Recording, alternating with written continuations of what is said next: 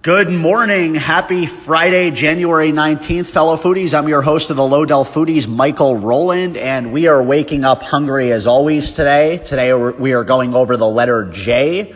J is for jalapenos, which happen to be my favorite topping on pizza. They also really help with weight loss, and they have anti-inflammatory properties, which really could take care of that arthritis, especially in the winter. So, at the end of the day, jalapenos will get your taste buds rocking. They'll make you sweat when you eat, which I really thoroughly enjoy doing. And we'll get you rocking into the weekend. Have a great Friday and let's roll into the weekend together. Take care, everybody.